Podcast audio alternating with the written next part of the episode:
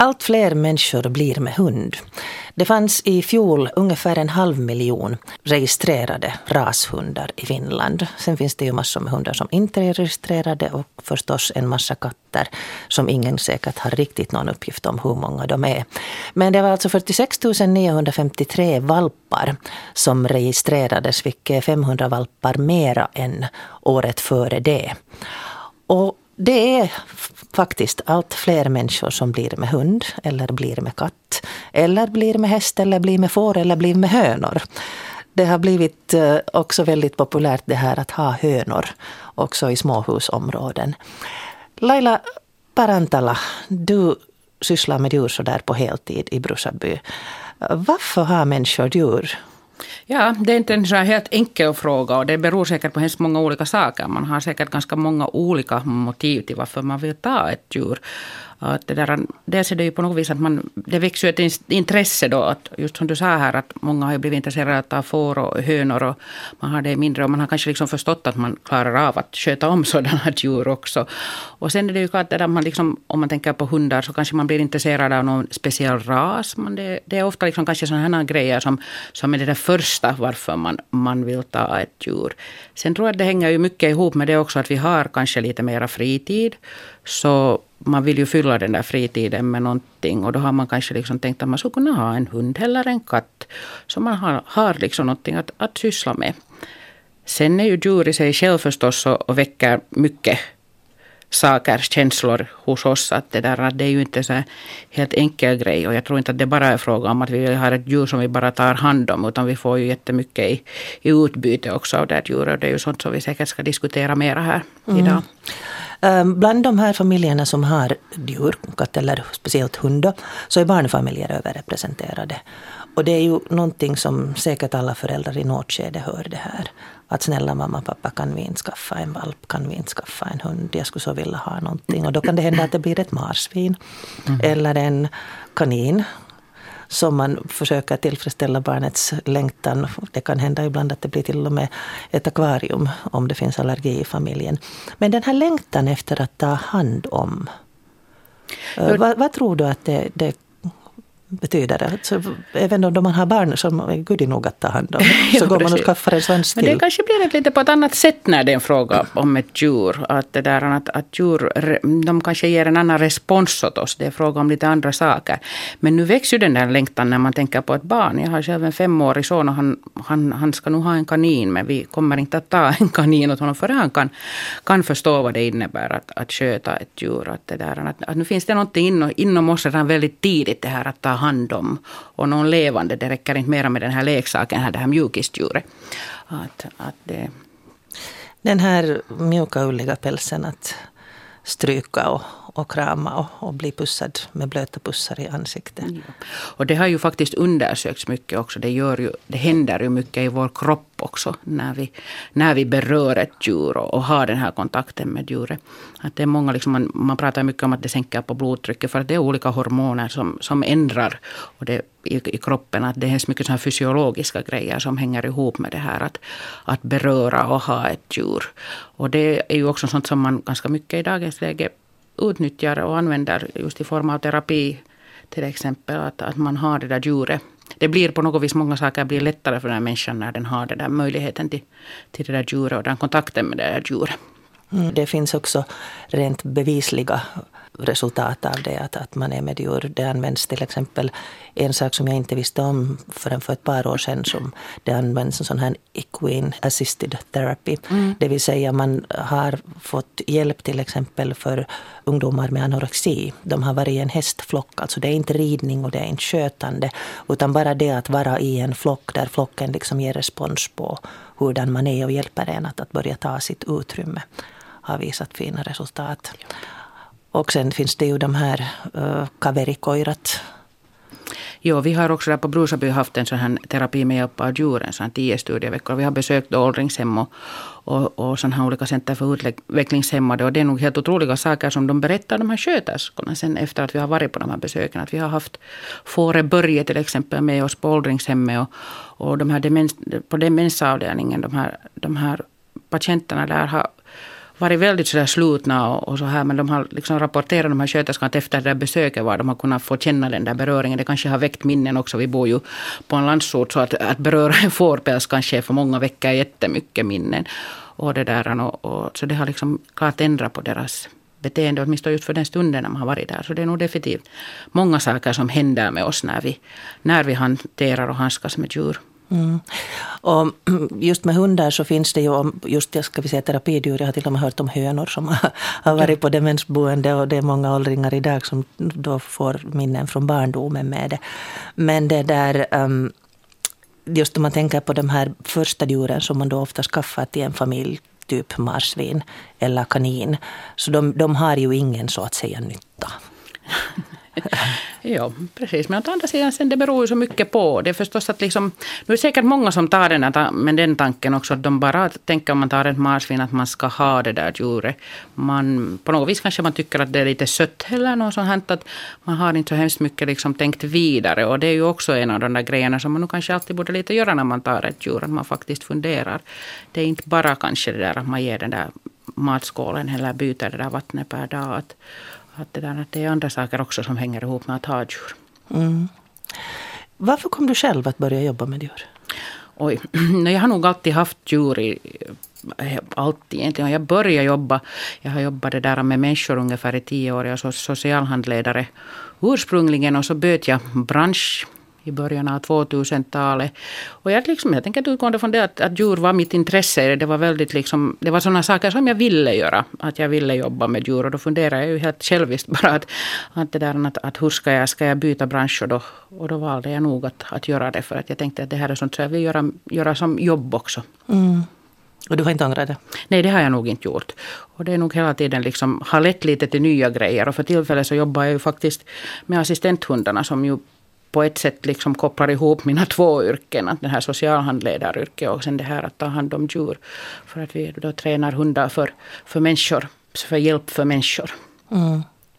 Det finns ju, nu då vi pratar, jag har valt att koncentrera mig mer på den här emotionella biten, men att det är ju klart, så som vi redan har tangerat, att uh, speciellt hundar har, har väldigt många andra uppgifter också. Det finns jakthundar, det finns assistenthundar, det finns blindhundar. Det finns uh, hundar som nu för tiden kan känna igen till exempel om, om det där sockervärdena stiger om ja. det finns risk för insulinchock. Och nu håller man till och med på med experiment om hundar eventuellt kan nosa sig till cancer. Så att det finns ju mycket, mycket där. Men att om vi håller oss till den här, det här förhållandet, den här lusten. Um, vad skulle du tro att djuren får ut av människan? Är det ett ömsesidigt förhållande eller är det bara någonting man inbillar sig? Det är inte en rätt fråga. Det är nog lättare att svara på vad människor får. får för vi kan ju inte liksom riktigt intervjua de där djuren. Men att det där, men att, um, nu tror jag liksom att att det är ett ömsesidigt. Och man har ju undersökt det här och ganska mycket. Att just de här djuren som hundar som vi har en ganska lång historia redan att de har vistats bland människor. Så nu har det blivit mera och mera ett sånt utbyte. Att, det där, att hundar lär, om man nu pratar om hundar till exempel, de lär nog att tolka in en hel del saker i människo, människornas beteende och det blir mera som en sån här växelverkan. Och det, där, det är sånt som man också forskar ganska mycket i. Och sen liksom katterna som på något vis kanske upplevs som vara mer självständiga varelser. Så nu tycker jag också att de har liksom sin egen, egen roll där. Att, att det där att det, men att det är ju lite svårt att svara på den där frågan när man inte på det sättet kan fråga djuret direkt utan man kan bara iaktta det. Mm. Det är ju den här känslan då man kommer hem och det är vilt lyckliga mm. hundar som kommer mm. emot mm. en. Precis. Att är det då frågan om någon, i något skede så tolkade man det som att, att eh, om, om man inte är tillräckligt stark ledare för hunden så det att den skäller när man kommer hem beror på att den grälar på en att var sjutton har du varit, jag har varit orolig hela dagen.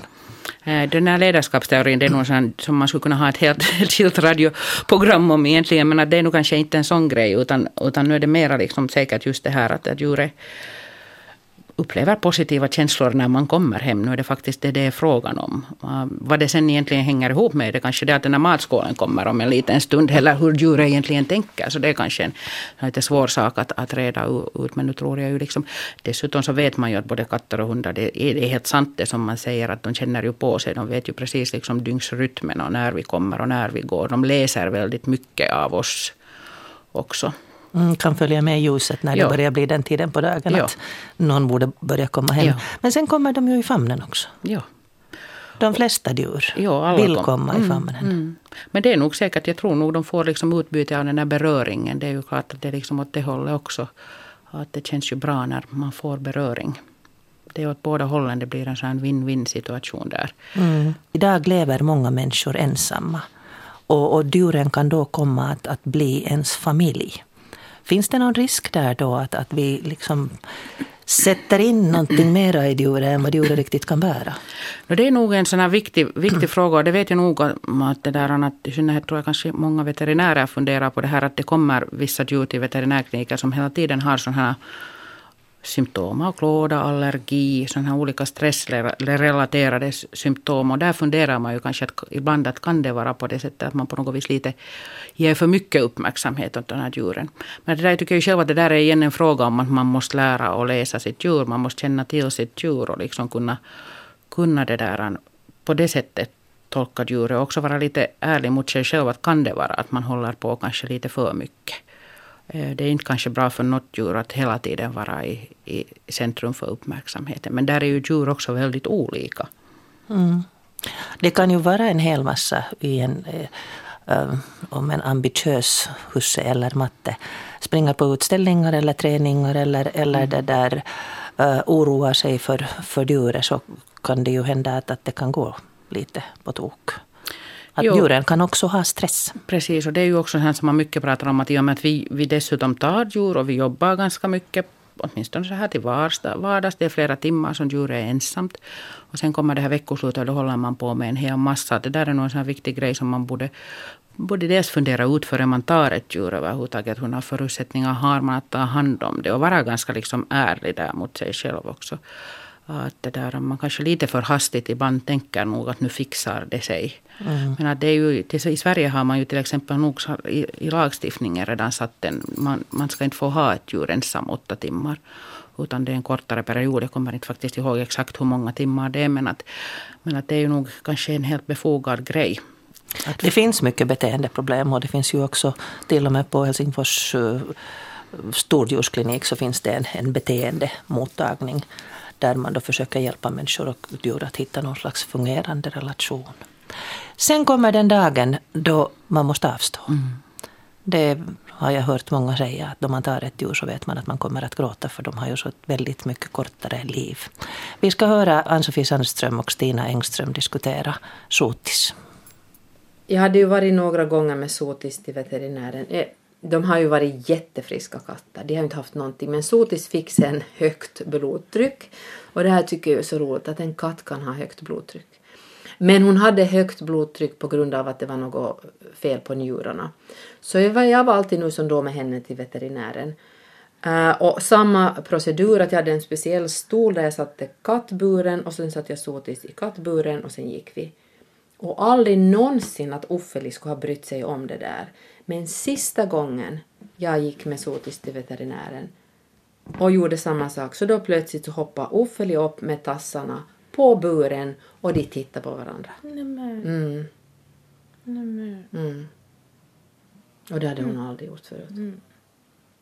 Jag har aldrig klarat av att fara med katterna på sista resan. Jag har liksom fått ta samtal till veterinären men sen har jag inte klarat ja. att fara. Ja. Det är liksom för hemskt. No, jag hade ju nu, inte heller varit men, vi, men, men jag blev nog så äh, tagen av hela proceduren. Mm. Och jag tänkte att, att det här skulle vara någonting för läkare att se på hur veterinärer mm. behandlar ja. sorg. För alltså den respekt och den tid vi fick och sen efteråt när allting var färdigt så fanns det alltså en person som fanns till hands för oss om vi ville prata, om vi ville fråga, om vi ville diskutera. En människa som var där bara för oss. Tänk. Och den där veterinären, hur hon, när hon gick igenom hela processen och, och, det, och den tid det tog och, och som hur, hon, hur hon beklagade sorgen och hon deltog i sorgen och det var, hon, det var inga ord eller flosklar utan, utan vi upplevde verkligen att hon menade. Det var så fint. Och den, den respekten alltså. Mm. Var det på någon speciell smådjursklinik? Eller små... Det var för en, enbart för katter. Ja, ja. Och då var det så att, liksom att vi, vi, vi, vi fördes genast in i ett speciellt rum att vi behövde aldrig sitta en sekund heller med sotis och vänta. Nej. De visste när vi skulle komma, så fort vi kom så var det jag kom in här. Och så fick vi vara där i lugn och ro alldeles i fred i det där rummet som var, det var väldigt varmt. Alltså temperaturen var hög. Och jag tänkte på det sen efteråt att det var ganska intressant att det var, att det var väldigt varmt i det där rummet. Jag vet inte varför, men det, det bara slog mig efteråt att det var det. Och sen, och, det, och liksom, när hon hade fått den här första sprutan då, som skulle göra att hon skulle somna och lite lugna sig eh, och vi fick vara där i fred så gick det så pass lång tid att de lämnade oss så pass länge där att vi båda tyckte att okej, nu skulle det vara dags för spruta nummer två. Mm. Att det kändes att det var... Att det kändes att nu, nu har vi fått tillräckligt med, med, med tid här. Tror du din son med dig då också? Ja. Mm. Och, och så ville han att, att vi skulle sätta henne i en låda så vi hade med en de hade ordnat med en låda där och vi hade med en filt och så satt han dit henne och så satt, vi, äh, satt han på locket och, och så där. Och sen när vi kom ut därifrån, vi fick stanna där precis så länge vi ville. Och sen när vi kom ut därifrån så då fanns det alltså en person som lyfte upp oss ifall det hade behövts. Helt otroligt. Ja, nej, det var nog... Ja. Sen skickade vi ett kort efteråt där vi tackade hela personalen för att den här respekten för sorgen. Att det var, och, och, och, och, och sen så promenerade vi hem med den, med den tomma kattburen och det kändes också viktigt att ha gjort den där resan. Vi hörde nyss Ann-Sofie Sandström tala med Stina Engström om sotiskissens avfärd till himlen. Den dagen kommer förr eller senare då man har djur. Och hellre då så att det faktiskt är så att man får göra djuren sista tjänsten så att det inte är så att djuren blir ensamma. Det har visat sig vara ett problem där också. Att, att djuren har överlevt mattar och hussar. Och sen så, så är det svårt att omplacera ett gammalt djur. Men den här sorgen. Um, jag har läst flera artiklar där människor beskriver sorgen efter ett djur. Och också det att uh, folk runt om nödvändigtvis inte alltid förstår att man kan gråta lika mycket över en katt som man kan gråta över sin gamla mamma. Tror du, Laila, vad tror du om det här? Liksom, vi vet ju, vi djurmänniskor och det vet också de som står bredvid att det är en äkta sorg. Det är säkert ofta den första sorg ett barn upplever. Men, Ja. men toleransen i samhället för det är inte riktigt. Det var ju bara ett djur. Ja, det är nog väldigt ofta man hör det här fortfarande. Men sen tycker jag liksom att jag tänker den här saken mer utgående från den här sorgen. Att nu är det ju fråga om samma sorg du känner egentligen oberoende om det nu är ett djur eller en människa. Sorg är ju en känsla. Och nu betyder det ju lika mycket ett slut på någonting det här också som när en människa gör att jag tycker nog att man kanske tack och lov lite har kommit ifrån det där tänkandet. Att, att det där, om man tänker att man har några århundraden kanske tillbaka i tiden så var det ju kanske lite så att om, om man skulle ha sört hemskt mycket efter ett djur. Man hade ju kanske ett annat förhållande till djuret också. Det var mera liksom ett nyttoförhållande. Så kanske någon nog skulle ha tyckt att man var lite konstig om, om man liksom sörjde ett djur väldigt mycket. Men det har nog ändrat. Dels har ju också liksom relationen till djur ändrat. Och det är ju en del av den här grejen. Men sen tycker jag nog fortfarande att nu är det ju fråga om samma känslor egentligen där. Att det där, och det är ju hemskt mycket oberoende sen på det att hur vi överhuvudtaget tänker om liv och död. Eller hur vi överhuvudtaget, hurdant förhållande vi har haft till det här djuret. Men att absolut är det ju liksom, man kan ju inte säga att du får inte sörja ett djur. Det är en känsla. Och det kan, då vi pratade om sorg här tidigare så, så pratades det om att sorg kan vara kroppsliga förnimmelser. Sorg kan vara ett behov att i ord berätta. Och sorg kan vara eh, också en social eh, grej. En, man, man behöver ritualer. Precis. Och många begraver ju sina Ja. små djur idag. Det finns de här begravningsplatserna om man inte har egen knut på gården. Och där tycker jag nog själv att, för jag jobbar på klinik ett antal år också, att det är viktigt att man får den där tiden, precis som hon beskrev här. För att blir det sen så att man känner liksom att det har gått för fort och det där, man har inte hunnit riktigt bearbeta den där situationen som i och för sig ibland kan, kan sen kanske upplevas att det har gått för fort. Så då kan det, det bli svårare att komma vidare. Men, att, men det är ju väldigt beroende på, jag har liksom en sån här berättelse som jag alltid har kommit ihåg, det var en, det där, en, en, en jägare som kom och, och, och det där, och tog, tog bort sin gamla jakthund. Och det där, han gjorde ju det på en veterinärklinik. Och han var nog helt upprörd efter det. På något vis, det har blivit funderat jättemycket på det. Att, att han sa att han, han, följande hund så kommer han nog själv att det där. Att han tyckte liksom att, att det var det sättet han ville ge den där sista tjänsten åt sin trogna jakthund. Mm. Och man måste ju förstå det också. Det är ju liksom hur man förhåller sig till saker och ting. Det finns en väldigt rörande dikt som jag läste någon gång som liten i Wallströms ponnyklubb. Där det var hästens bön. Och den slutade med det att sen när min tid är kommen så för mig bakom stallet och, och skicka mig till de evigt gröna ängarna. Um, det är kanske någonting som är svårt idag. Det här med att ta det här beslutet. Det är leka Gud. Det är att ta det ansvaret att man ändrar någons liv, någon mm. som man har älskat. Det, det är nog, det, det, förstår jag att det är ett svårt beslut. Man, man måste ändå liksom på något vis, det tycker jag också när man skaffar ett djur, att man tänker lite på den här saken då när man skaffar det här djuret och också liksom på det sättet funderar färdigt ut att, att man tar tillräckligt mycket reda på om, om djuret också. Det är också en viktig grej att man vet liksom att, att när är det inte mera ett sånt arttyp, den kan inte mera uppfylla sina arttypiska beteenden. Att, att om, om djuret har blivit så sjukt att den inte och Vad säger du sen? Jag såg igår i mitt Facebookflöde en bild av en guldfisk som hade blivit så gammal så att den inte mera orkar simma. Och jo. de satte en kork och gummiband så att den fick Det är kanske just det här jag li, lite menar. Att, att där kanske man ju ändå funderar att, att vem är det som man tänker på. Och man kommer ju nog ibland till det där. Man borde kanske lite, lite liksom komma utanför de där egna känslorna och, och kunna liksom ställa sig in i det där djuret, hur det där djuret för tillfället mår och ta det där beslutet. Jag har själv där en, det var en 13 år, var min äldsta hund som aldrig hade varit i veterinären. Den har nu fått sina vaccin och jag liksom gjorde nog tidigt när jag började se att den blev äldre att jag lovar att den ska inte behöva genomgå några operationer eller, eller på det sättet att den ska få komma bort sen när jag märker att, att det där, men det hade jag nog liksom funderat på i god tid och, och jag tyckte det kändes bra ändå för ledsamt som den var. Att sen när man märkte att det är klart man, man orkar inte mera så då är det nog bra att, att kunna ha den möjligheten också. Jag tycker mm. att man egentligen på ett sätt gör ett tjänst åt det där djuret. Mm. Det är allt vanligare att man har många djur idag. Mm. Crazy Cat Lady är ett begrepp. Men det finns också människor som har både tre, och fyra och fem hundar. För att inte tala om fårflockar och, och hönor. Nu enligt eh, senaste vetenskapsrön så har man faktiskt börjat fundera på att också, om också till och med djur kan sörja varandra. Vi ska fortsätta med Ann-Sofie och Stina. När Sotis då hade åkt till katthimlen så gick Uffele omkring och, och sökte henne i ett par dagar. Helt, jag såg att hon gick på de ställen där hon Sotis brukar sova så gick hon och tittade och ibland så svängde hon sig om så där plötsligt bara som om någon skulle ha varit där.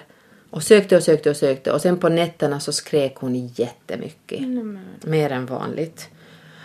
Och så till slut så gjorde jag så att jag tog ett mjukisdjur som var som en ödla och så att det var liksom lite sådär som ett utdraget C, formad som ett C och så satte jag den på, på tambursmattan där de båda brukar ligga. Och hastumir gesehen så gick Uffeli och la sig innanför den här ödlan och där ligger hon ganska, ganska så ofta. Så att på något och då lugnar hon sig. Mm. Plus det att sen jag öppnar dörren till sovrummet så nu får hon också sova på en filt på min säng och där ligger hon och trycker och rör sig inte för att hon vet att om hon rör sig så då får hon inte, om hon flyttar sig någon annanstans så då åker hon ut ur sovrummet. Så att, så att hon har lugnat ner sig men, men hon, alltså hon stod utanför mitt sovrum och skrek och skrek och skrek de här första nätterna. Men den här ödlan på golvet och filten på sängen så gör att hon är nu lite lugnare. Men tänk det var en jättegammal katt. Ja, 15 mars fyller hon 20. Mm. Då när vi var med Sotis till veterinären så sa den här veterinären att ja, det är väldigt sällsynt att träffa på en katt från 90-talet. Inte det att undra på att Uffe sen blev som hon blev efter att Sotis hade dött, att hon gick omkring och sökte henne, för hon är ju inte van med någonting annat. Hon har ju inte vetat om någon annan än sin egen mamma. hon har inte haft att göra med andra katter på Nej. sen? Ja, nu vad det nu har varit på gården och mm. sådär när, de, när de var ute. Men de säger ju också att en katt som aldrig lämnar sin mamma blir dummare i huvudet. är hon det då? Jag tycker nog det. Jag tycker nog att hon är lite korkad. Stina Engström där med både humor och, och berörande kring hur Ofelia sörjer sin mamma. Um, Enligt Tiedelehti, som jag sitter och läser här, så har till exempel marinbiologen Juan Gonsalvo gjort experiment eller följt med delfiner och märkt hur en mamma sörjde sin förlorade unge så att, att hon höll på att gå under själv. Också valar och apdjur har man, och elefanter har man följt med och, och undersökt och iakttagit deras beteende när någon från flocken dör. Så det här med att, att djuren också sörjer, vad ska man göra om man har till exempel två hundar, två katter eller flera och en av dem ska tas bort? Laila Parantala, vad säger du om det?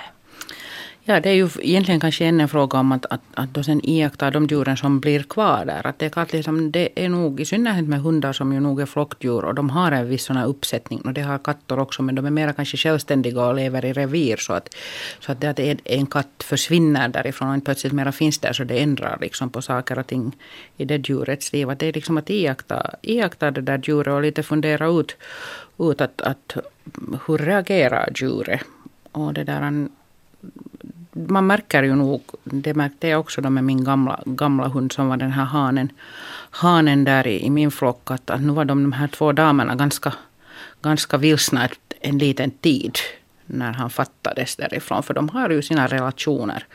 De, det är kanske sådana saker som vi inte riktigt liksom vet och vi kan inte riktigt sätta tummen på vad det egentligen är. Men man kan nog se liksom på ändringar i beteende hos de djuren som, som blir kvar sen. Mm. Jag tänker på min situation till exempel med två hundar som har levt ihop i tio år. Mm. Att det blir ju en chock. Både mm. det att, att eh, mista sin kompis då. Jag tänker på kockaren som är yngre som väldigt ofta kurar ihop sig in till chefen för att få värme. Så, och sen det här då att vara ensam, att bli mm. ensam på mm. dagarna. Men det är inte kanske alltid den där bästa lösningen heller. Jag vet att många resonerar så att vi tar snabbt en valp till. Eller, eller en, att det är ju, då kanske man kan höja på den där stressen hos det djuret från, från förut. Att, att, det, där, att det, det är inte kanske alltid den bästa lösningen. Vi tänker ju så att det liksom snabbt en, en, en kompis till. Men att faktiskt liksom man känner kanske sitt eget djur och iakttar det där djuret. Och alla djur blir ju inte kompisar. Nej, det blir de inte fast de lever hur tillsammans. Nej, det gör de faktiskt inte. Att katter i synnerhet, så man kanske det, i synnerhet nu när vi har mycket innekatter, så, så det är ganska mycket så här stressrelaterade sjukdomar de har faktiskt. För att man egentligen i ett ganska litet område var de inte kan få tillräckligt stora revir. Katter har ju många revir. En katt har flera olika revir vad man äter och dricker. Och, och så här att, att, det där, att det där att tvinga på katter att tvinga dem att vara med varandra. Så det, det borde vi bli lite bättre på att iaktta. Överhuvudtaget gruppdynamik, det är, ja. väldigt, det är ju ja. väldigt många hundägare mm. också som pratar om att, mm. att i synnerhet i samband med löptider så blir det mm, slagsmål som kan ja. orsaka ordentligt med blodvite. Men alldeles ännu sist, vi var inne på den tidigare, med det här med att ta beslutet till exempel då att, att låta ett djur somna in när det börjar ha krämpor. Men ansvaret över djuren, det är att mata och se till att kroppen hålls ren och hel och föra ut. Och sen var du inne på det här med arttypiskt. Jo, jag tycker det är nog liksom den där stora grejen. Att man tar tillräckligt mycket reda på om djuret innan du skaffar det. Och sen också när man har hundar och olika raser. Att, att det där, där också lite fundera ut att hur passar den rasen faktiskt, hur passar den verkligen in i mitt, mitt liv? Att, att, att det är nog det där egentligen det allra största ansvaret. Och att lära sig och ta reda på och vara intresserad.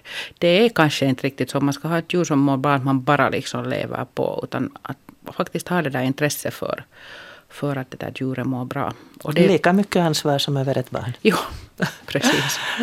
Tack Laila Parantala för att du var Tack. här. Och du som lyssnar på det här, blir du intresserad så finns en fantastisk bok. Det är Helena Telkaranta som har, hon är biolog och eh, vetenskapsjournalist. Hon har skrivit en bok, Millaista on olla eläin. Och där finns det massor med rön av både våra nära djur och sen sådana som är vilda djur.